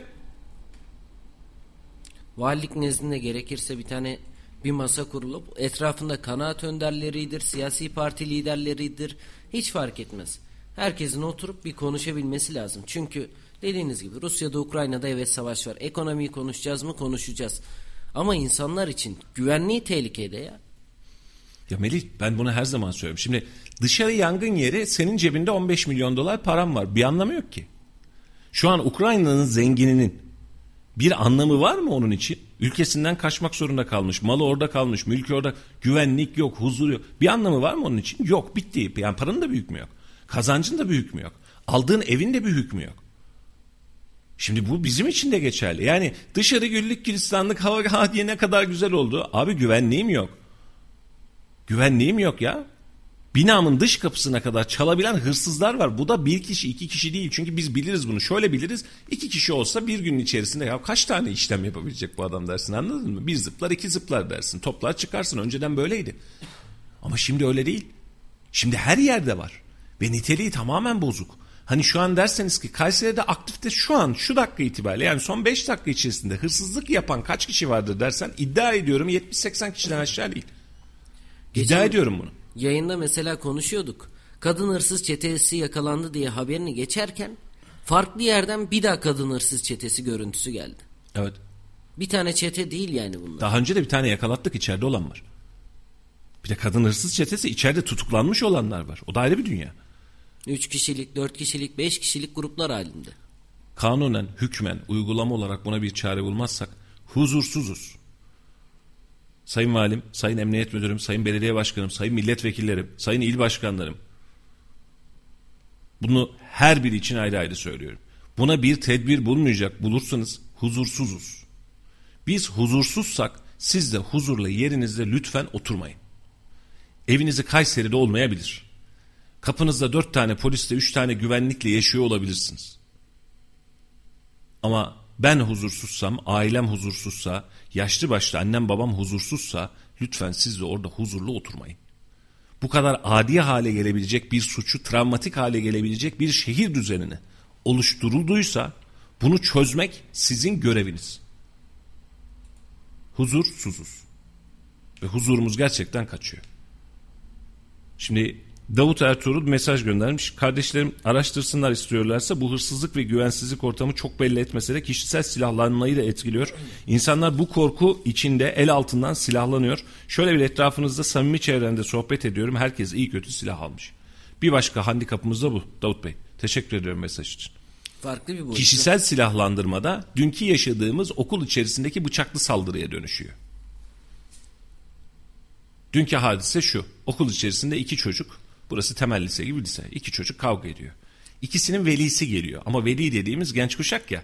Genç, kendi genç kuşaklarını alıyor. Birinin abisi birinin kuzeni geliyor. Okul içerisinde bak okula bunlar giriyorlar. Öğretmenle konuşuyorlar diye bir ibare geldi ama e, aldığım bilgi kaynağı çok güvensiz geldi bana bu anlamda. Çünkü bana okul dışında olduğunu yani okulu korumak adına bir şey yapmak adınaydı. Okulun içerisinde asma katta kasıktan bıçaklıyor. Ağır yaralı. Hastane yakın olduğu için hayati tehlikesini kurtarma şansı var. Hastane çok yakın, çok hızlı ulaşılmış. Tablo bu. Okul. Okul okul bahsettiğimiz. Bak biz dün o dün de okuldan bahsettik, gençlerden bahsettik. Bir taraftan da görmediğimiz başka bir tablo var işin içerisinde. Bir okul. İçinde bıçak, içinde yaralanma, silahlanmadan bahsediyoruz. Bıçak. Bu bile başlı başına bir handikap. Şimdi geçen gün bir e, şey vardı hatırlıyorsun değil mi? Emniyet normal rutin bir uygulama yapıyor. Tak tak tak iki tane üç tane bıçak vırt vesaire buluyor. De, yapalım. Yanlış anlamayın ben razıyım.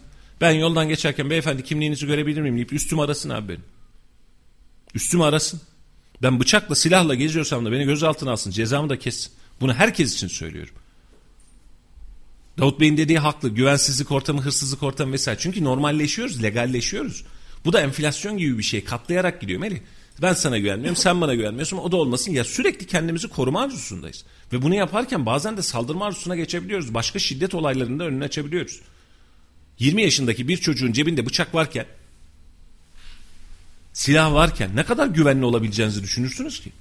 Aklıyla arası yok zaten çocuğun. 20 yaşında. Gencecik bir adam. Denge bozuk. Ve sen bu insandan hani güvenli, huzurlu filan filan diye bekliyorsun. Yanlış anlamayın sayın vekiller, sayın başkanlar. Sayın emniyet müdürlerimiz, sayın valimiz, sayın vali yardımcılarımız, her bir, sayın il müdürlerimiz her biriniz için söylüyorum. Sizin çocuklarınız da bu sokaklarda geziyor. Yarın bir gün sizin de başınıza gelebilir. Sizin de anneniz, babanız kendi eviniz var. Yani onlar şöyle yapmıyor. Hmm, ya bak şunun eviymiş görüyor musun? Bak buna girmeyelim filan demiyor. Ne bulduysa alıyor. Senin de başına gelecek. Bu memlekette yüzüğü çalınan savcı var. Yüzüğü yüzüğü parmağından. Anladın mı memleketin halini? Ne yapabildik? Önüne ve şu an, daha da ha, artıyor. şu an önüne geçemezsinin bir başka alternatifi bizim nitelikli olarak dediğin gibi bir masanın başında birkaç gün, 3-5 gün ciddi anlamda bir reaksiyon alarak hırsızlığın önüne geçmek için çaba sarf etmemiz. Ben buradan söylememi iletiyorum. Ben basın yayın kuruluşuyum, gazeteciyim ve bunu sadece söylemekle mükellefim ve bunu dile getirmeye de devam edeceğim. Ama şu an herkese çağrımdır. Hırsızlık gündemini ve güvensizlik gündemini huzursuz şehir haline gelen Teksas'a dönen Kayseri'yi gündeminize lütfen alın sizin yapacağınız yoldan kaldırımdan vesaireden çok çok daha önemli hale geliyor. Yüksek hızlı trenden daha önemli hale geliyor. Çünkü bu tren geldiğinde yüksek hızlı bir şekilde buradan kaçmayı denemeye başlayacağız artık. Şehrimizi lütfen güvenli hale getir. Bunun için üstümüze bizim de üstümüze düşen bir şey varsa başka kurumların da üstüne düşen bir şey varsa lütfen herkes üstüne düşeni yapsın. Ama bu pisliği temizlemezsek canımız daha fazla yanacak. Çünkü legalleşti. Ahlaki olarak sorun olmuyor. Hırsıza hırsız gibi bakılmıyor. Bulunduğu yerinde kafası gözü dağıtılmıyor. Ha gitsin diyor. Polis dokunmuyor ben niye dokunacağım diyor. E, polis giriyor adli işlemlerini yaparken hırsız arka kapıdan çıkıyor. Sıkıntıyız. alamadığımız zaman daha da artarak devam ediyor. O yüzden bizim yani acilen tedbir almamız gerekiyor. Bir kez daha çağrımız olmuş olsun yetkililere. Lütfen önlem alınsın. Şimdi Serbülent yazmış. Şehrin ileri gelenleri, mülki amirleri, idari amirleri ve sayın milletvekilleri bu Kayseri huzur için ne yaptılar, ne yapıyorlar demiş. Bir vatandaş olarak soruyorum. Gövde gösterisi yapılabilecek bütün organizasyonların içerisinde bulunuyorsunuz. Reklam olabilecek, tribüne oynanabilecek her şeyin içerisinde bulunuyorsunuz. İş huzura, vatandaşın mutluluğuna gelince neden ortaya çıkmıyorsunuz? Aynı sorunun farklı bir laciverti bu da. Yani aynı şeyi soruyoruz. Evet sağ olsun ağzına sağlık. Ve dediğimiz tablo da tam olarak bu. Yani ben huzurlu değilsem, ben huzursuzsam, güvenli hissetmiyorsam kendimi, bu şehrin benim için e, değeri, bu şehrin yaşanabilirliği, çocuğumun bu şehrin sokaklarında dolaşılabilirliği dahil olmak üzere her şeyi ben de sorgulamak zorunda kalıyorum. Nasıl bir tedbir alacaksınız bilmiyorum ama gerçekten tüm şehir üzerine ne varsa düşen yapmaya hazır. Ama güvenliği arttıracağız? Farklı operasyonlar mı yapacağız? Farklı kanuni teknikler mi deneyeceğiz? Başka bir şey mi evrilteceğiz işi bilmiyorum. Ama önümüzdeki gündem içerisinde evet gerçekten bununla alakalı bir süreç oluşturmazsa Kayseri Radar olarak bunu çok rahatlıkla söyleyebilirim. CİMER'e toplu halde yazı yazmak dahil olmak üzere. E, farklı dilekçelerle, farklı etiketlemelerle her gün aynı kaderi ve aynı insanlarla paylaşmak üzere biz bunu kamuoyu önüne getireceğiz. Hırsız var. Bu şehirde onlarca hırsız var. Ve bu hırsızları ko- e, kontrol etmek, yok etmek yani onları çökertmek adına bir organizasyon boşluğu var. Lütfen herkes üzerine düşeni yapsın. Yani bizim için de önemli bir konu çünkü biz yayınlarken şaşırıyoruz ve sadece dediğiniz gibi yayınlayabildiğimiz görüntüler netse, olay anını gösteriyorsa yayınlıyoruz ama onun haricinde gelen günlük onlarca olay var. Ya benim de bu çalındı, bak benim de bu çalınıyor. Yani çalınabilen o kadar araç yani meta var ki o yüzden bizim dikkatli olmamız gerekiyor. Çalmadıkları her şey için şaşırıyoruz artık. O kadar fazla. Evet, Laf Sokak'ta'ya dönelim mi? Dönelim. Ne sormuşuz sokağımıza? Vatandaşlara gittiler arkadaşlarımız yine sokağın nabzını tuttular. Dediler ki hayat normale dönüyor. Maskelerin çıkmasıyla ilgili Evet, vatandaşlara dün gündemimiz sordular. buydu. O kadar hızlı değişiyor ki biz bile maskemizi çıkarttık mı çıkartmadık mı bunu dahi unuttuk gerçekten. Çok hızlı değişiyor gündemimiz. Çok fazla kaygımız, çok fazla travmatik durumumuz var. Bir travmatik durumumuz da pandemiydi. Dün itibariyle maskelerden kurtulduk. Daha doğrusu kurtulmaya çalışıyoruz. Hala bak kanuni açığı da gelmedi. İçişlerinin genelgesi de gelmedi değil mi Halice? Yok gelmiyor. gelmedi. Çünkü Bakan Bey en son açıklarında bence şu an itibariyle geçebilirsiniz. İçişleri bununla alakalı bir şey yapacak dedi. Top oraya attı orada yok. Yalnız dün İçişlerinden bir açıklama geldi. Ya şu 12'den sonraki müzik için de biz bir çalışalım dediler. Evet, Sağlık Bakanlığı ve Kültür Bakanlığı ile istişare Aynen biz bir çalışalım dediler. dediler. Şimdi dönelim bakalım vatandaş ne demiş? Gündemimiz değişiyor. Sağlıkta ne durumdayız? Risk geçti mi? Bir vatandaşı dinleyelim ardından burada olacağız. Bu arada fikir, görüş, önerileriniz için lütfen yazmaktan bize ulaşmaktan çekinmeyin. WhatsApp hattımız 0352 336 25 98 0352 336 25 98 e, mesajlarınızla ya da katacağınız yorumlar varsa bu konuda söyleyecekleriniz varsa da bekleriz efendim. Laf Sokaklı'ya dönüyoruz ardından buradayız. Maske kalkınca hastalık çoğalır. Hem de esen rüzgar, tozlar, şeyler gribi de önlüyor. Maske her zaman durmalı. Ben hiç kullanmadım maske. Bak astım hastaları var. Baştan ben astım hastasıyım. Nefes alamayanlar zorlanıyorum. Kalmasa daha iyi olur.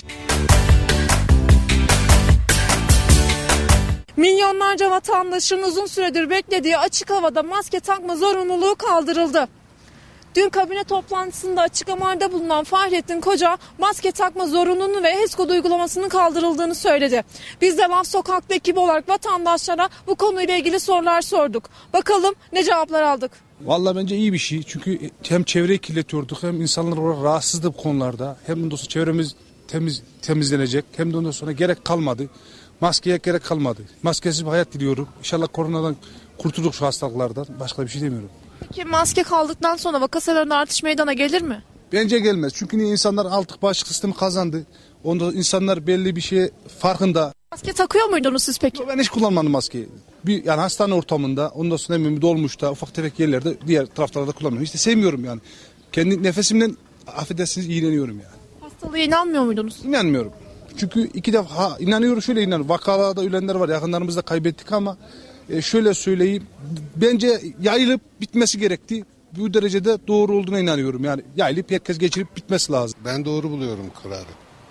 Yani zaten her şey bırakılmıştı serbest. Bence iyi bir karar oldu.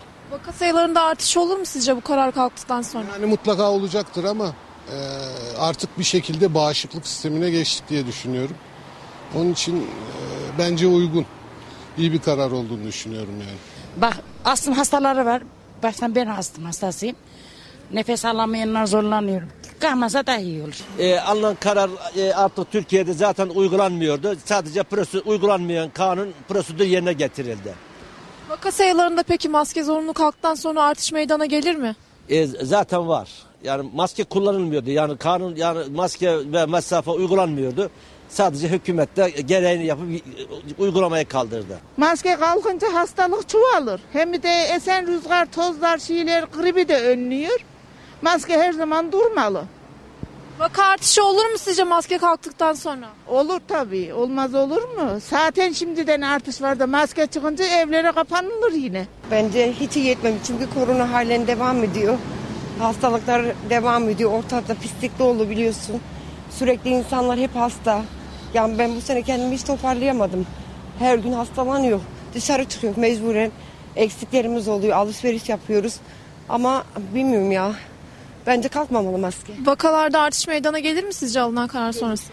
Gelir bence. Çünkü halen korona devam ediyor.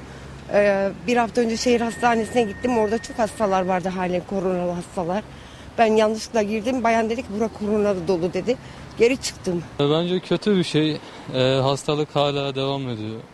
Ee, bunun için tedbirler alınmalı. Yani fabrika gibi çalışanlar dışarıda kapalı ortamda bulunanlar maske takmalı bence. Alınan kararı doğru bulmuyor musun?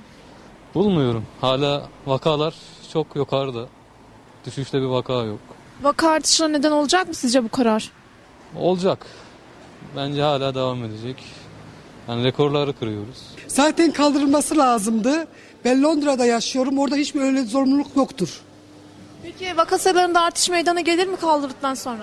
Zannetmiyorum. Güzel uzun bir süreden sonra güzel bir şey. Peki e, maske zorunlu kaldıktan sonra vaka sayılarında artış meydana gelir mi sizce? Ee, kalabalık bir ülke olduğu için Türkiye olabilir genelinde. Bir sorun yaşanabilir yine aynı. Ee, çok iyi düşünüyorum çünkü sonuçta herkes aşılandı. O yüzden maske takmanın ne anlamı olacak onu da anlamıyorum. HES kod uygulaması da hem yurt dışı için vatandaşlar için de iyi oldu. Çünkü sonuçta biz zorluk çekiyoruz. Ben kendim de yurt dışından geliyorum. Hep HES kod istiyorlar. Böyle millet için de rahatlık oldu bence. Çok iyi oldu, çok iyi uygulama. Zaten ben maske de takmıyordum yani zorunlu olmadıkça. HES-kodda da yani kapalı alanlarda zaten mecburi yerlerde kullanıyordum. Şimdi çok iyi bir uygulama oldu. Peki vaka sayılarında artış meydana gelir mi? Yok sanmıyorum. Gelmez. Sanmıyorum. Bağışıklık kazandığımız için mi gelmez? Yok bağışıklık zaten ben aşı da yaptırmadım. Aşıya da karşıyım. Çünkü ne olduğu da belli değil içerisinde. Onun için. Vaka sayısı da bence normal bir şey değil yani. Virüsün olduğuna inanmıyorum. Çok iyi maske zorunluluğu yoksa eğer e, kalktıysa. Yani e, millet bir nevi de rahatlamış oldu yani. Vaka sayılarında artış meydana gelir mi sizce? Vallahi bilmiyorum olabilir. Artabilir yani. Efendim vaka sayıları ve e, artışlar ve maske e, tabii ki katılanlar var katılmayanlar var ülkenin gündemi de karma karışık kafalar hepten karışık E, ama şu an itibariyle maçlar dahil olmak üzere aşıyla alakalı HES koduyla alakalı her işten çıktık. E, ve bu işin içerisinden de kurtulmuş olduk gibi görünüyor. Bir mesaj gelmiş. Günaydın hayırlı sabahlar. Ben Gökhan. Televizyonda sosyal medyada bu kadar vaka ve ölüm haberi varken maske kalkmasının anlamı nedir? Bunun altında siyasi ve ticari bir durum ararım bir vatandaş olarak demiş. Gökhan Bey günaydınlar selamlar. Şimdi ben şahsi olarak biliyorsunuz hani e, bu zaten bizim şahsi yorumumuz. Şahsi olarak şöyle bakıyorum. Maske kullanımının bize vermiş olduğu zararları göze almanızı rica ediyorum bu bir. Omikron varyantının gerek sürü bağışıklığı gerekse yeniden doz aşımı için e, çok daha basit geçtiği ve bundan kaynaklı olarak da eğer çok ağır kroniniz yoksa çok üst yaş grubunda değilseniz sizin için çok etkili olmadığınız artık bilimsel olarak biliniyor. Mesela geçtiğimiz günlerde bir vaka haritasından bir veri geçti elime. Yayınlayamadık gizli bilgi çünkü isimler e, vesaireler bunları çıkartmamız çok doğru olmaz. Ama vaka sayıları itibariyle Kayseri'deki ölümler itibariyle bakmış olduğumuz zaman e, genç yaşlı ölüm yok. Kroniği olmayan ölüm yok. Aşılı olup da yani atıyorum 90 yaşında aşısız ve e, Covid sonrası vefat etmiş ve kroniği var. Var. Ama şimdi bunları söylerken günlük ortalama ve total ortalama olarak bakmış olduğunuz zaman ölümlere bakmış olduğunuz zaman ve daha önceki yıllara sahip ölüm rakamlarına, ölüm raporlarına bakmış olduğunuz zaman siz şöyle yapıyorsunuz. Grip var ve herkes evde kalsın istiyorsunuz. Bu buna benzer bir şey. Maske takmayı bireysel bir ifadeye haline getirebilirsek, özgüven haline getirebilirsek çıkacağız işin içinden. Şöyle, kendini hasta hissediyorsan lütfen maskeni tak. Açık alan, kapalı alan fark etmiyor. Kendini Covid gibi, grip gibi, hissediyorsan maskeni tak. Değilse ben sokakta yürürken zaten maske takmıyorum yanlış anlamayın. Çok uzun zamandır takmıyoruz. Açık havadayım. Nefes almaya ihtiyacım var beni sürekli darlıyor. Yani nefes diyaframımı bile değiştiriyor. Nefes alma özlüğümü bile değiştiriyor. Oksijen kapasitemi bile değiştiriyor. Bunu bir geçtim. Kapalı alanlara girerken de eğer vığış vığış bir alana giriyorsam bir ben mecbur değilsem girmiyorum. Mecbur değilsem o vığış vığış alanda durmuyorum. Çok kalabalık bir ortamda yemek yemiyorum mesela. Bu zaten sizin kişisel olarak yapabileceğiniz tedbir. Varsa ki değil, kalabalık bir ortama giriyorsunuz. İnsanlar maske takıyor takmıyor kısmını birazcık daha geçiyorum. Kendi sterilizasyonuma ve maskeme dikkat ederim, girerim ve hızla çıkarım. E şimdi siz bunu kişisel olarak yapabilecekken yapmama ihtiyacı ya da herkes de tedbirli olsun demek ihtiyacı için iki yılı aşkın bir süremiz gitti bizim. Maske maliyetlerinden filan bahsetmiyorum. Bunun yaşamsal maliyetleri var. Daha önce de söyledik saçmalıkları var. Çünkü kanuni olarak bak hala bakanlık çıkartamadı. İçişleri Bakanlığı genelgesine ya da hıfzı sağ genelgesi çıkmadı. En basitinden şunu söylemek lazım ya o gün de söyledim. Yani mekana giriyorsun tatlı yiyeceğim. Kapıda diyor ki maskesiz girilmez. İçeri gidiyorum tatlı için o maskeyi çıkartacağım. Ne yapıyoruz? Ve niye yapıyoruz? Şimdi maske taraftarı olan arkadaşları ben anlarım. Sıkıntı yok. Yani gerçekten anlıyorum. Onlara anlam da veriyorum. Ama bu kadar hassasiyet iki yıl boyunca devam ettiğimiz sokağa çıkma yasaklarıyla beraber devam ettiğimiz hassasiyete rağmen vaka sayılarımızı düşüremedik. Düşürdük mü? Düşüremedik. Ölümü düşürdük mü? Düşüremedik. Aşılayınca geçecek dedik. Aşılar hatırlıyor musun? Mavi olduk, kırmızı olduk, sarı olduk, geçiyoruz. Aa, hemen mavi olmamız lazım. Deli gibi gaza geldik. Aşı olduk. Yine geçiremedik. Maskenin zorunlu olduğu dönemlerde kaç tane pik yaşadık. E şimdi baktığımız zaman bir de şu boyutu var. Maske nerede zorunlu? Toplu ulaşımda zorunlu. AVM'ye girerken zorunlu. Kapalı alana giriyoruz. Adam dışarıda geziyor geziyor. Cebinde 2-3 haftalık maskesi. Ya dur diyor ben otobüse bineceğim de neredeydi benim maskem diye ceplerini arıyor. Aynen öyle. Yani bunu söylemeyin. Ee, Biz şu an itibariyle hani aynen dediğin gibi Melih'ciğim maske takalım herkes taksın tamam takalım. Hangi maskeyi takıyoruz? 2 saatten 3 saatten fazla kullanma dediğimiz maskeyi biz 3 ay kullandık ya. Sağlık Bakanı dün bir açıklaması var. Diyor ki maskeleriniz cepte mi? Bakın diyor kapalı ortama girerken o maskeyi takmak zorunda kalabilirsiniz diyor. Maske cepte mi gezen bir şey? Öyle mi olması gerekiyor? Aslında normal onun ambalajı var vesaire var tek kullanımlı paketler var filan ama Melih yani biz zaten bunu baştan beri doğru düzgün yapamadık ki. Diyorum ya 3 hafta 5 hafta boyunca kullandığımız maskeler var. Çok pahalı bir şey olduğundan değil eriniyoruz da yani. Ha, duruyoruz zaten kullanmıyoruz ki diyoruz. Şimdi vatandaş diyor ki maske taksın. Bakın ben size şunu söyleyeyim. Kayseri maske kullanımında kurallara riayet etmede Türkiye'de en önde gelen şehirlerden bir tanesi iddia ediyorum. Pandeminin başlangıcında ortasında şehir dışı görüşmelerimizde şehir dışı gezilerimizde bunu gördük. Hiçbir yerde olmadığı kadar maske kullandık. Hiçbir yerde olmadığı kadar. Mesela Kayseri'de bir markete şu hadisenin öncesinde 3 harflilere 5 harflere bak. Maskesiz giremez. Beyefendi maskenizi takındır. içeri almaz siz. İstanbul'da girersin. Hiç kimse de ağzını açmaz. Birkaç büyük market dışında. İstanbul'da mekana maskesiz girersin ama Kayseri'de giremezdin. Bak bu kadar da sıkı sıkıya takip ettik. Ne oldu? Ne oldu ya? Artık düşmedi ki. Bunun için de şimdi gördüğümüz döndüğümüz yerde maskeyi takarsak kurtulacağız kıvamından geçin. En azından bakın şu an şu maskesiz süreçte önümüzdeki 15-20 gün bir ay boyunca vaka sayılarının ne oranda arttığını ve eksildiğini oturup hep beraber görelim. Şu an çünkü maskenin bize koruyuculuğu yok. 3 hafta kullanılan bir maskenin de koruyuculuğu yok. Bu arada bir son dakika Dolmabahçe Sarayı'nda e, seramik bölümündeki tarihi eserlerin restore edildiği marangozhanede henüz belirlenemeyen bir nedenle yangın çıktı e, denmiş bilginiz olsun. Evet ama güzel bir gelişme de şu. Her zaman da konuşuyoruz. Artık Kayseri Spor'un maçlarına aşı kart aşı zorunluluğu olmadan, HES kodu zorunluluğu olmadan girebil, girebileceğiz. Aynen. Hatta 12 yaş şartı da kaldırıldı. Bundan sonra çoluk çocuk hep beraber 7'den 70'e herkesin statlarda buluşabilmesi için bir avantajlı çıktı.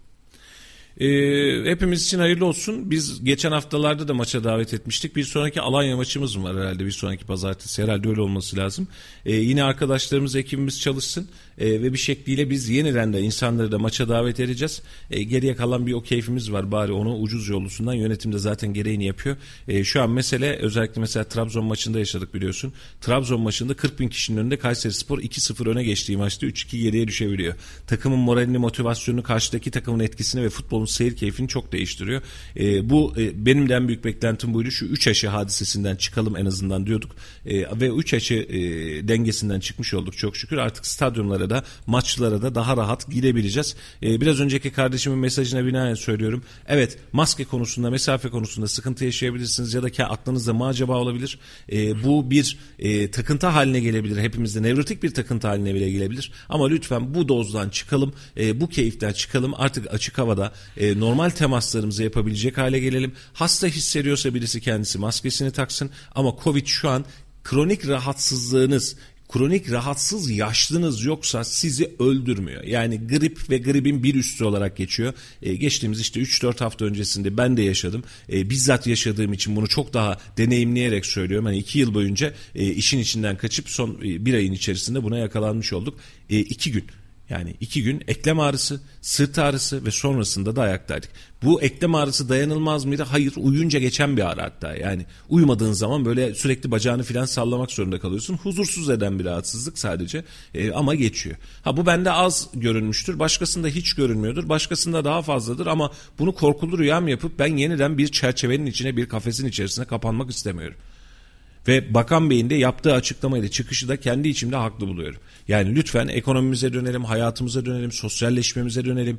Ee, başında iş olan arkadaşlarımıza gidelim, cenazemize gideceksek gidelim. Çok kalabalıksa uzak dur abi. Yani ver taziyeni çık dışarıya. Yani bulunma bir şey yapma ama e, bunu zaten değiştiremiyoruz. Hani ilk başta yaptığımız astronot kıyafetleriyle falan kimse gezmiyor. Artık bunu da gündemimizde bu kadar önemli haldeymiş gibi tutmaktan da belki biz de birileri de vazgeçmiş olur. Ama iki yılın alışkanlığı da vatandaşın tepkisinden de anlıyorum. Çok kolay geçecek gibi de görünmüyor.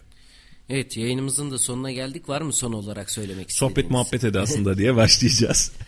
Efendim hepinize çok teşekkür ediyoruz. Yeniden cumanız hayır olsun. Önümüzdeki hafta yeniden pazartesi itibariyle sizlerle birlikte olacağız. Allah'tan mani çıkmazsa, ölmezsek, kalmazsak e, ve bu yayınlarımızı bizim için keyifli inşallah sizin için de öyle. Keyifli yayınlarımıza devam edeceğiz. Eee Keyfimiz bol olsun, zamımız az olsun ve gerçekten pozitif şeyleri konuşabileceğimiz bir dünya olsun önümüzde. Evet bazen canınızı sıkıyoruz, bazen sizi tedirgin ediyoruz biliyorum işte bugünkü konuştuğumuz güvenlik, hırsızlık, akaryakıt fiyatları gibi. Ee, ama vatandaştan aldığımız tepkiyi şu anlamda seviyorum. Hepsine ayrı ayrı çok teşekkür ediyorum. Ee, konuşulmayanı, konuşulmaya cesaret edilmeyeni konuşmaya çalıştığımız için arkamızda durduklarının farkındayım. Bizi dinlediklerinin farkındayım. Biz de onlara teşekkür ediyoruz. Taraf olmadan, taraf olmaya karışmadan memleketim, milletim ve milletimin insanların hayrı için yapabileceğimiz şeyler için çaba sarf etmeye, e, nefes tüketmeye çalışıyoruz. Bu anlamda bizi desteklediğiniz için, bu anlamda yanımızda olduğunuz için hepinize ayrı ayrı teşekkür ediyoruz. E, haftaya yeniden görüşmek üzere. Bu akşam senin yeniden yayının var. Onu da anlat Evet. hatırlat istersen. Bugün konuşacaklarımız vardı. Salih Zeki Çetin şu an için şehir dışına çıktığından biz devam edeceğiz. Akşam 5 ile 7 arasında sizlerle yeniden birlikte olacağız. Yol Açık programında da pazartesi günü aynı saatte görüşünceye dek hoş kalın, hoşça kalın. Görüşmek üzere efendim.